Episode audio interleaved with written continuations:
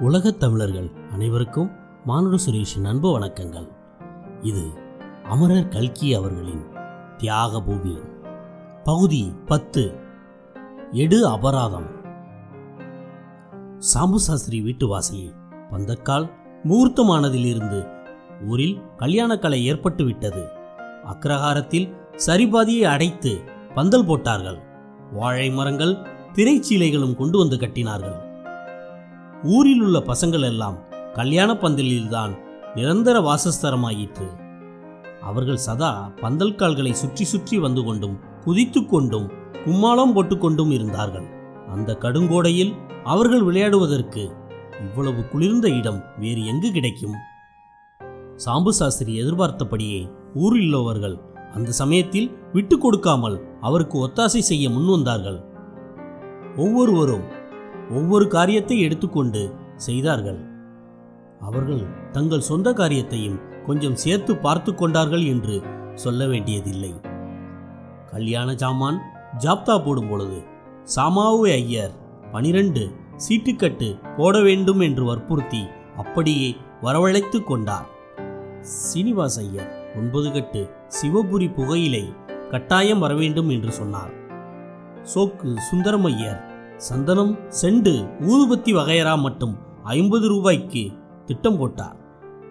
இவ்வாறு கல்யாணம் சிறப்பாக நடக்க வேண்டியதற்கு யோசனைகளை ஒவ்வொருவரும் சொன்னார்கள்.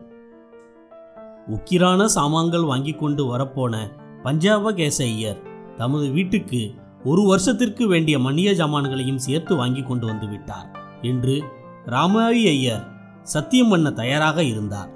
சமையலுக்கு குண்டுகிருஷ்ணனை அமர்த்தி அவனுக்கு ஒன்பது ஆட்களுடன் வருவதற்கு ஏற்பாடு செய்தார்கள்.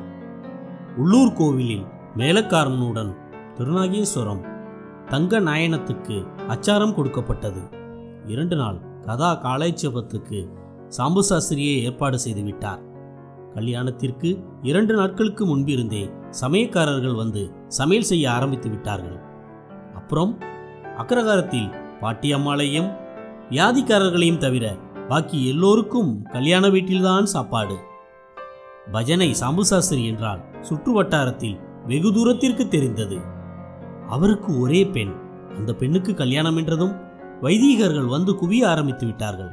எனவே கல்யாணத்திற்கு முதல் நாள் பந்துக்களும் சிநேகிதர்களும் வைதீகர்களும் கதை கச்சேரி கேட்கலாம் என்று வந்தவர்களும் கல்யாண சாப்பாட்டை உத்தேசித்தே வந்தவர்களுமாக ஊர் ஜே ஜே என்று ஆகிவிட்டது. கடைசியாக சம்மந்திகளும் வந்து சேர்ந்தார்கள். ஆனால் எதிர்பார்த்தது போல் அவ்வளவு பேர் இல்லை. ரயிலடிக்கு பத்து வண்டிகள் அனுப்பியிருந்தார்கள். ஆறு வண்டிக்குத்தான் ஜனங்கள் வந்தார்கள். மாப்பிள்ளை அழைப்பதற்கு முன் ஊரின் கீழ்கோடியில் இருந்த சிவன் கோவிலில் அவர்கள் சற்று நேரம் தங்க ஏற்பாடாயிற்று. அங்கே ஊராரும் வரவழைக்கப்பட்டனர். சம்பந்திகளுக்கும் ஊராருக்கும் அங்கே பரிச்சயம் ஏற்பட்டது. பிறகு ஜான்வாச ஊர்வலம் ஆரம்பமாயிற்று. அதற்காக வந்திருந்த கோச்சு வண்டியில் மாப்பிள்ளை ஸ்ரீதரன் ஜம்மென்று உட்கார்ந்திருந்தான். விலையுயர்ந்த ட்வீட் துணியில் தைத்த கால் சட்டையும் மேல் சட்டையும் காலரும் நெட்டையும் தரித்து கிராப் செய்த தலையை அழகாக வாரிக்கொண்டு நெற்றியில் சின்னஞ்சிறு சாந்து பொட்டுடன் அவன் அலட்சியமாக கோச்சு வண்டியில் உட்கார்ந்திருந்ததை பார்த்த நெடுங்கரை வாசிகள் இந்த சாம்பு சாஸ்திரி பொண்ணுக்கு இப்படிப்பட்ட மாப்பிள்ளையா?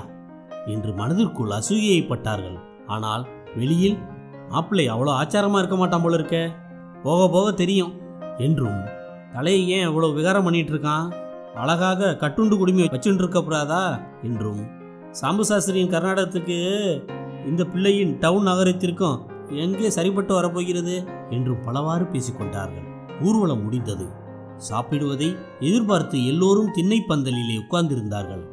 இலை அப்போதே போட்டாச்சே ஏன் தாமசம்? என்ற கேள்வி எழுந்தது. சம்மந்திகளை கூப்பிட போயிருக்கிறார்கள். இன்னும் வரவில்லை. என்று ஒருவர் சொன்னார். அப்புறம் கொஞ்ச நேரம் கசுமுசு கசுமுசு என்று காதோடு காதாக பேசிக்கொண்டிருந்தார்கள் மாப்பிள்ளை பிள்ளையண்டனுக்கு பெண்ணை பிடிக்கவில்லையாம் கல்யாணம் வேண்டாம். ஊருக்கு போகணும் என்கிறானாம் என்று ஒரு வதந்தி பரவிற்று. அவன் இன்னும் பெண்ணை பார்க்கவே இல்லையே என்று கேட்டார்கள். பெண்ணின் அப்பாவை பார்த்ததுமே பையனுக்கு போறோம்னு ஆயிட்டு தான் என்று ஒரு ஹாசிய பிரியர் ஒருவர் சொன்னார். சி அதெல்லாம் இல்லடா. ஊர்வலத்துக்கு மோட்டார் வைக்கலன்னு தான் பையனுக்கு கோபமாம். சுத்த கர்நாடகமா கோச்சு வண்டியில் உட்காந்துக்கிட்டு ஊர்வலம் வந்தது அவனுக்கு பிடிக்கலையாம் என்றார் இன்னொருவர். இப்படி எல்லோரும் தலைக்கு ஒரு விதமாக பேசிக்கொண்டிருக்கையில் தீக்ஷிதர் அவசர அவசரமாக சாம்பு சாஸ்திரியின் வீட்டுக்கு வந்து அவரை சம்மந்தியின் ஜாகைக்கு அழைத்து போனார். சம்மந்தி ஜாகையில் கூடத்திலே ராஜா ராமையர் ஒரு நாற்காலியில் உட்கார்ந்திருந்தார். தங்கம்மாள் பக்கத்தில் நின்றாள். சாஸ்திரியை கண்டதும் தங்கம்மாள் பக்கத்திலே நின்றவர்களை நீங்களெல்லாம் போங்கோ என்று அதட்டவே எல்லோரும் விலகி போனார்கள். என்னங்கானா இப்படி ஒரு கல்லை தூக்கி போட்டுட்டேலே என்றாள் தங்கம்மாள். இந்த பேச்சு சாஸ்திரியின் தலையிலே பெரிய கல்லை போலவே விழுந்தது. அவர் பிரமித்து போய் என்ன என்ன? என்று கேட்டார். என்னவா உன் தங்கை சமாசாரத்தை என்கிட்ட சொல்லாமலே இருந்துட்டேரே இவளுக்கு எங்க தெரிய போறது? ஏமாத்தி விடலாம்னு இருந்தேளா? என்றான் சாஸ்திரிக்கு ஒருவாறு இது ஆறுதல் அளித்தது. அதே சமயத்தில் துயரமும் பொங்கி கொண்டு வந்தது. அம்மா இந்த கல்யாண சமயத்தில் அவள் பேச்சை ஏன் எடுக்கிறேன் அவளுக்கு ஸ்நானம் பண்ணி எத்தனையோ வருஷமாச்சு. அவளுக்கும் எனக்கும் யாதொரு சம்பந்தமும் இல்லையே என்றார். அவருடைய கண்ணீரில் இருந்து அப்பொழுது கண்ணீர் பெருகி வழிந்தது. இருந்தாலும் இப்படி குடும்பத்தில் ஒரு குத்தம் இருக்குன்னு எங்களுக்கு சொல்லியிருக்க வேண்டாமா? இப்படிப்பட்ட இடத்துல வந்து சம்மந்தம் பண்ணிக்கணும்னு எங்களுக்கு என்ன காண வந்திருக்கு? ஏன்னா நீங்கள் பாட்டு பேசாமல் இருக்கீல? என்று தங்கம்மாள் ராஜா ராமையாரை பார்த்து கேட்டாள். என்ன என்னத்தை சொல்ல சொல்கிற விஷயம்தான் தெரிஞ்சிருக்க. உனக்கு ஒரு காரணத்தினாலே பிடிக்கல பையனுக்கு இன்னொரு காரணத்தினாலே பிடிக்கல. அப்புறம் என்ன கல்யாணம் வேண்டியிருக்கு? அவர்கிட்ட சொல்லிட்டு பேசாமல் கிளம்பி போக வேண்டியதுதான் என்றார் ராஜா ராமையர். சாம்பு சாஸ்திரிக்கு இடி விழுந்தது போல இருந்தது. ஐயர்வாள் என்ன அப்படி சொல்றேல? எனக்கு ஒன்றும் புரியலையே என்றார். இப்பொழுது தீட்சிதர் குறுக்கிட்டு ஆமாங்கானு உனக்கு ஒன்றும் புரியாது. அப்போவே நான் ஊர்வலத்துக்கு மோட்டார் கார் வரவழையும் சொன்னேனோ இல்லையோ? மாப்பிள்ளை பையனுக்கு அதான் கோபமாம் என்றார். அவன் ஏற்கனவே பட்டிக்காட்டு பெண் வேண்டாம்னு தான் சொல்லிட்டு இருந்தான். அதுக்கு தகுந்தாற் போல இந்த ஊரானா மகா பட்டிக்காடாக இருக்குது நீர் என்னன்னா ஒரு ஓட்ட கோச்சு வண்டியை கொண்டு வந்து ஊர்வலத்துக்கு நிறுத்தியிருக்கீர் என்றாள் தங்கம்மாள். இந்த சின்னஞ்சிறு காரியத்துக்கு கோச்சிக்கலாமா? மோட்டார் காருக்கு தான் சொல்லி அனுப்பிச்சேன். சமயத்தில் கிடைக்கல. நாலாம் நாள் ஊர்வலத்துக்கு எப்படியாவது மோட்டார் வண்டி கொண்டு வந்துடுறேன் என்றார் சாம்பு சாஸ்திரி. நாலாம் நாள் ஊர்வலத்துக்கு நீர் என்னைக்கான ஏற்பாடு செய்கிறது அது அவளை சேர்ந்ததில்லை என்றார் தீட்சிதர் இனிமேல் எல்லாம் அவளை சேர்ந்தது தான் எனக்கு மனுஷல் கிடையாது. அவள் தான் எல்லாத்தையும் எடுத்து போட்டுண்டு செய்யணும் என்றாள் தங்கம்மாள். அதுக்கு என்ன பேசா செய்கிறேன் நாளைக்கு தாலி கழுத்தில் ஏறிடுத்துனா அப்புறம் நீங்கள் வேற நாங்கள் வேற இல்லை. அது வரையில் தனித்தனி தானே என்னதான் இருந்தாலும் நீர் உங்க தங்க சமாசாரத்தை மறைச்சி வச்சதுக்கு இப்போ ஒரு வழி பண்ணி தான் ஆகணும் என்றாள் தங்கம்மாள். அப்படி நான் ஒன்றும் வேணும்னு மறைச்சி வைக்கல.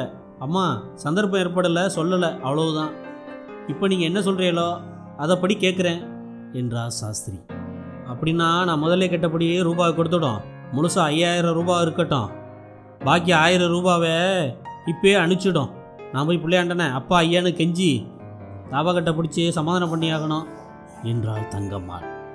சாஸ்திரி மனதுக்குள் அடடா இது என்ன பணத்தாசை அதுவும் இந்த மாதிரி சந்தர்ப்பத்திலேயா? என்று எண்ணிக்கொண்டார் ஆனால் வெளிப்படையாக அதற்கு என்ன அம்மா அப்படியே செய்துவிட்டால் போகிறது இதோ ஆயிரம் ரூபாயை அனுப்பி விடுகிறேன் அதற்காக காரியம் தவக்கமாக வேண்டாம். ஊரார் எல்லாரும் சாப்பிட காத்துன்னு இருக்கா உங்கள் மனுஷாலையும் உடனே வர சொல்லுங்கோ. என்று சொல்லிவிட்டு போனார் சாம்பு சாஸ்திரி. இதுவரை இந்த தகவல் ஒளி நாடாவை கேட்டுக்கொண்டிருந்த உலகத் தமிழர்கள் அனைவருக்கும் மானுட சுரேஷின் அன்பு வணக்கங்கள். அமரர் கல்கியின் தியாக பூமியின் தொடர்ச்சியை அடுத்த போதியில் பார்ப்போம். அதுவரை உங்களிடமிருந்து விடைபெறுவது உங்கள் மானுடம் சுரேஷ். நன்றி வணக்கம் வாழ்க வளமுடன்.